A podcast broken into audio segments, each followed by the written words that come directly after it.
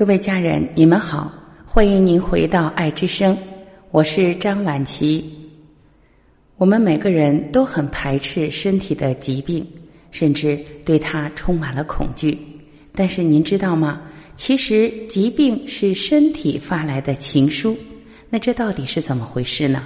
让我们一起来听一听。先听我来给大家讲一个真实的故事。有一位香港的女士，婚后育有一儿一女，而且一直都跟公公婆婆住在一起。虽然丈夫一家对她还不错，但她非常希望能够有自己的空间。跟丈夫提过几次想搬出公婆的家，都遭拒绝。后来她也慢慢不再提这件事了。去年她突然得了肺癌，检查出来的时候都已经是晚期了。两次化疗之后，他住进了特护病房。因为家庭经济情况较好，他的房间是一个三十多平方的套房，有一个小的会客室，从卧室的窗口可以看到外面的草坪。除了接受西医的治疗外，他的家人还帮他找了一位著名的心理治疗师。面对一切的治疗，他都显得很平静。家人问她需要什么，她只说希望丈夫儿女每天都来看看她。事实上，她丈夫基本上晚晚都睡在小会客室陪她。当心理治疗师在一次催眠治疗中问她这辈子最大的心愿是什么，我希望有一个自己的家，跟丈夫儿女在一起，有自己的房子，不用很大。几十平方也可以，可以看到外面绿色的植物。那你希望住多久？治疗师问。不用很久，几个月就好。他平静地说出自己的心愿，嘴角划过一抹连他自己都没有察觉的微笑。我们身体绝大部分的疾病是由我们的负面思想和情绪积累产生的。而不同的身体位置储存不同的情绪。我国中医的古老智慧早就说过：肾主恐惧，肝储愤怒，肺藏哀伤。我们的思想可以欺骗我们，但身体是不会说谎的。它忠实的帮我们储存所有的情绪，提醒我们要去真实的面对自己真正的需求，让我们好好的去处理。身体的不适和病症，只是我们内心的呼喊和求救，它只是火警钟。只可惜，大部分的人没有真正理解这些讯号，头痛医头，脚痛医脚，甚至想办法把这个火警灯切除掉，其后果必然是悲剧性的。这位患肺癌的女士内心充满了不能拥有一个独立家庭的哀伤。可是他用忙碌、不去想等方式去避免接触自己真实感觉的时候，他的潜意识就用身体的病症帮助他实现了最大的心愿，但代价竟是宝贵的生命。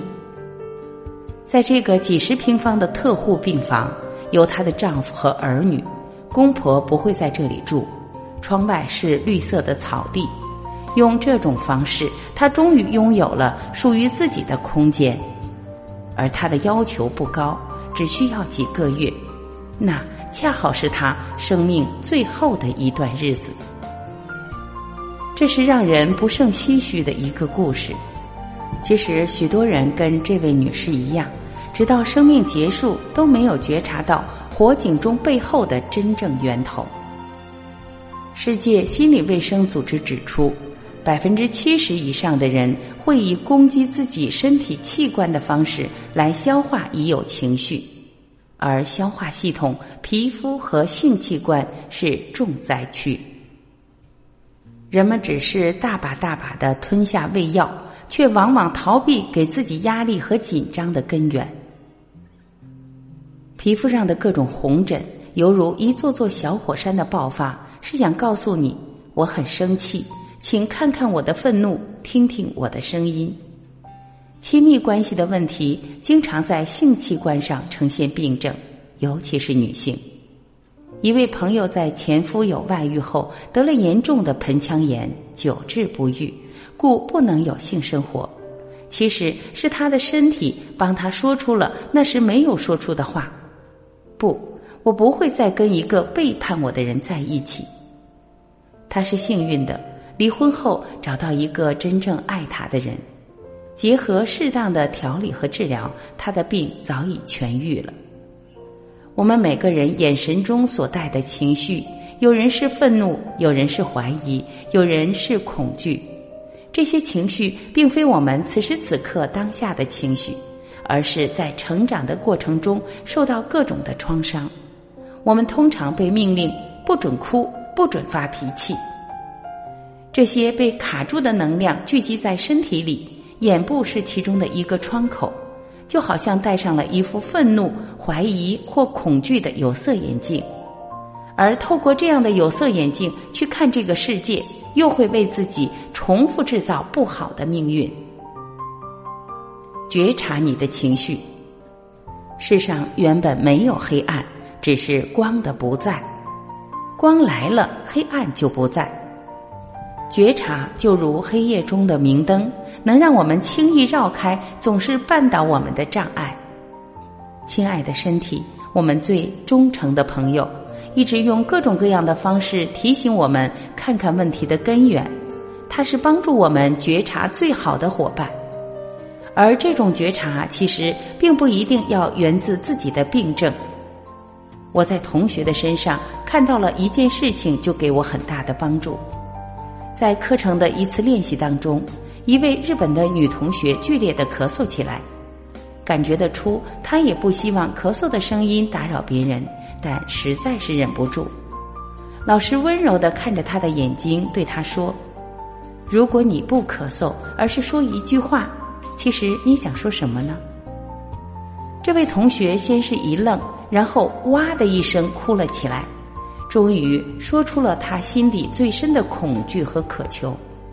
神奇的是，从他一开口说出自己真正感受和需要的那一刹那，接下来的课程他就没有再咳嗽了。后来才知道，他有多年慢性咽炎的毛病。我过去一旦咽喉和气管有问题，就特别难好，动不动就要吊一个多星期的针才能勉强压下去。因为这个缘故，所以在这一年中，我就特别注意。比如有好几次，我刚刚感到喉咙有点不舒服，或有几声咳嗽，我会马上觉察自己的内在，问问自己是不是有什么话想说而没有说出来。而每一次，无论是自言自语，或在心里把那句话说出来之后，这些小小不舒服的症状就很快消失了。喉咙是我们沟通的部位，我知道自己容易有这方面的问题。从上课到现在的一年当中，也特别留意沟通，不一定是对外界的，更多是明白自己其实想表达什么。即使有很多环境不太适合真的讲出来，但可以在心里说。头脑的知识或许会忘记，但身体的智慧就如同学会了骑自行车一般，是永远不会忘记。身体如同我们心灵的显示器。通过了解它、明白它，我们会更拥有更健康、快乐的生活。让身体的智慧疗愈我们。美国著名的精神神经免疫学的科学家甘蒂斯·百特提供了一个科学上的研究突破。他发现那些包含情绪的分子分布在人体全身，而不只是像传统老派的科学家以为。那些包含情绪的分子只存在头脑里，这项科学上的突破让我们理解到情绪储存在全身各处。这些承载情绪的分子储存了我们一生所有的经验，过去卡住的感觉与情绪，无论我们的头脑记得与否，都会保留在这些细胞里，创造了我们的潜意识。因为这些情绪分子细胞在我们的全身，所以我们的身体就是我们的潜意识。我们的身体储存了所有过去的经验带给我们的影响和反应，就好像计算机一样，能够记录我们所有的体验，尤其是那些让我们难过、痛苦、我们不想回忆的经验或创伤，例如强暴的恐惧、暴力的惊吓、失亲的悲哀、失业的焦虑、被遗弃的慌张。这些负面的经验特别会被我们压抑到潜意识里。我们的身体非常的聪明，时常会自动让我们把我们无法忍受的经验忘掉。可是我们没有真正的忘掉，这些经验都埋在我们的记忆存库里。这个存库就是我们的身体。了解到这项事实，就能够理解为什么刺激我们的身体，例如透过深呼吸。动作或按摩会触动我们的情绪，或是我们的感官经验，借由音乐、味道、食物、触碰、观看，会刺激过去的一些记忆。我们压抑到潜意识的情绪，如果没有释放掉，会累积在身体里，成为紧绷、酸痛以及其他气阻塞的现象。长久时间下来，会变成内伤、疾病与细胞病变。其实，我们的身体是有智慧的，它能够自动的排除负面情绪累积在中央神经系统里失调的能量。可是，因为我们从古代社会到现在，渐渐远离聆听大地之母与我们身体的智慧，愈来愈偏向用我们的头脑与逻辑过生活。在乎我们外在的形象，而非内在的直觉。当我们不抗拒、不压抑任何负面情绪，而去聆听我们身体会如何带领我们释放这些情绪，我们就能够自然的把它排掉。如果我们愿意进入我们的身体，去感觉过去某个经验或创伤带给我们的感觉，观察我们身体里起伏震荡的能量。跟着这个颠簸的能量运动我们的身体，发出体内的声音，身体就会自动让这股能量释放到底。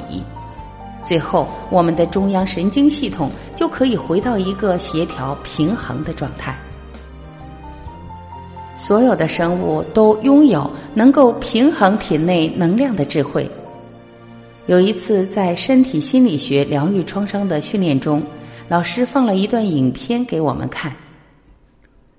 影片中有一只白色的北极熊在雪地中慢慢走路，然后北极熊头向后转，看到了敌人，它开始加快速度往前奔跑。老师告诉我们，这是因为北极熊碰到威胁，必须要逃跑才能生存。我们看着它奔跑了一阵子，有时它会回头看还有没有被追，最后北极熊开始慢下来。可能威胁它的敌人消失了，它停在一个四肢着地的姿势，开始疯狂甩动身体。我们看得出它的动作是非自愿的，没有任何的控制，也就是中央神经系统受到威胁的反应后，自然的透过北极熊的身体释放出来。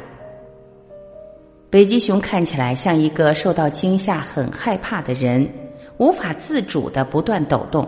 直到他的身体自动停了下来，然后又恢复到一开始的缓慢步伐。这是因为北极熊的身体自然排光了储存在中央神经系统里起伏颠簸的能量，回到了身体系统平衡的状态。其实，我们人类能够像北极熊一样，允许我们的身体释放恐惧或焦虑的能量。可是人类长大之后就不愿意破坏自己的形象，不愿意让我们的身体与声音自然的发泄。我们害怕会被视为野兽、怪物或疯婆子，我们宁愿把负面的情绪、激动的能量藏在内心里，用一个斯文、有礼貌、淑女、文明的外表把它包装起来。我们宁愿让自己的身体、心情极度不舒服。说服自己与他人，我没事儿，怎样都不愿意让自己像北极熊一样的放自然，让身体内的能量带动我们，平衡我们，让身体的智慧自动疗愈我们。长久压抑我们的负面情绪，除了会造成疾病之外，也会影响我们内心的状态、个性与生活模式。没被释放的情绪，容易把我们困在黑暗里，造成易怒、暴力、逃避、退缩、忧郁、麻木，或者像游魂一样，身体在动，心却没感觉的在过生活，好像你的灵魂已经抽离了。通常卡在这些现象的人，底下的情绪是焦虑、愤怒、恐惧与悲哀的。可是因为这些情绪太痛苦了，没有人教我们如何面对它、释放它，所以我们自然会将体内拥有的这些负面感觉隔离起来，这带给我们的身心灵太多不必要的负担。文章到这里，作者还附上了一张身体疾病与情绪观念的对照表，您可以在我们的公众号里面去一一的对应。如果身体有疾病，会帮助您尽快的找到原因，恢复健康。接下来，我们再按照作者的建议，一起来做一下辅助肢体和意识的练习。一，找一个让你觉得有安全感、能够独处、不会被打扰的地方。二，你可以选择放一些让你能够进入你内在的音乐，不用考虑太多。按照你的直觉选择当下你想听的音乐，没有音乐也可以。三，站着，把眼睛闭起来，双手放在腹部，吐气的时候让腹部扁下去，吸气的时候让腹部膨胀，运用腹部呼吸，记得呼吸的越深越容易把潜意识的感觉带上来。四，继续呼吸。同时关照你的专注力比较被身体哪个不舒服的地方吸引，例如揪紧的胃部、闷闷的胸口、绷紧的腿、沉重的头、疼痛的肩膀。五，加强你的呼吸到这个不舒服的地方，用更深的吸气去触碰它，感觉它，眼睛保持闭着。开始让身体动出那个地方的感觉，发出它的声音。刚开始可以做的夸张一点，让内在的感觉加倍透过声音与操作表达出来。记得要放下你的自尊与任何自我批判，头脑只是见证者，让身体的直觉带动你。你可以跳、叫、骂、哭、抖。甩、催、踢，动作一下快或声音一直改变都可以。六，非理性的让自己毫无保留的动到底，不管你在做什么，都要保持深呼吸与对身体的觉察力。动到你发现里面有舒服、轻松、平静的感觉，好像能量变得很顺畅，身体很打开、放松。七，当你感觉这些正面的能量时，坐在一个舒服的位置，脊椎保持直的，肩稍微往后，让胸口保持敞开，眼睛闭着，继续深呼吸，从腹部开始膨胀，以轻松又敏锐的心关照体内这些舒服的感觉，这些舒服的感觉在哪里？造成什么样的心情与情绪呢？好了，各位家人，以上就是今天我们一起分享的内容。我是婉琪，这里是爱之声，感谢您的聆听和陪伴。今天我们就到这里，明天再会。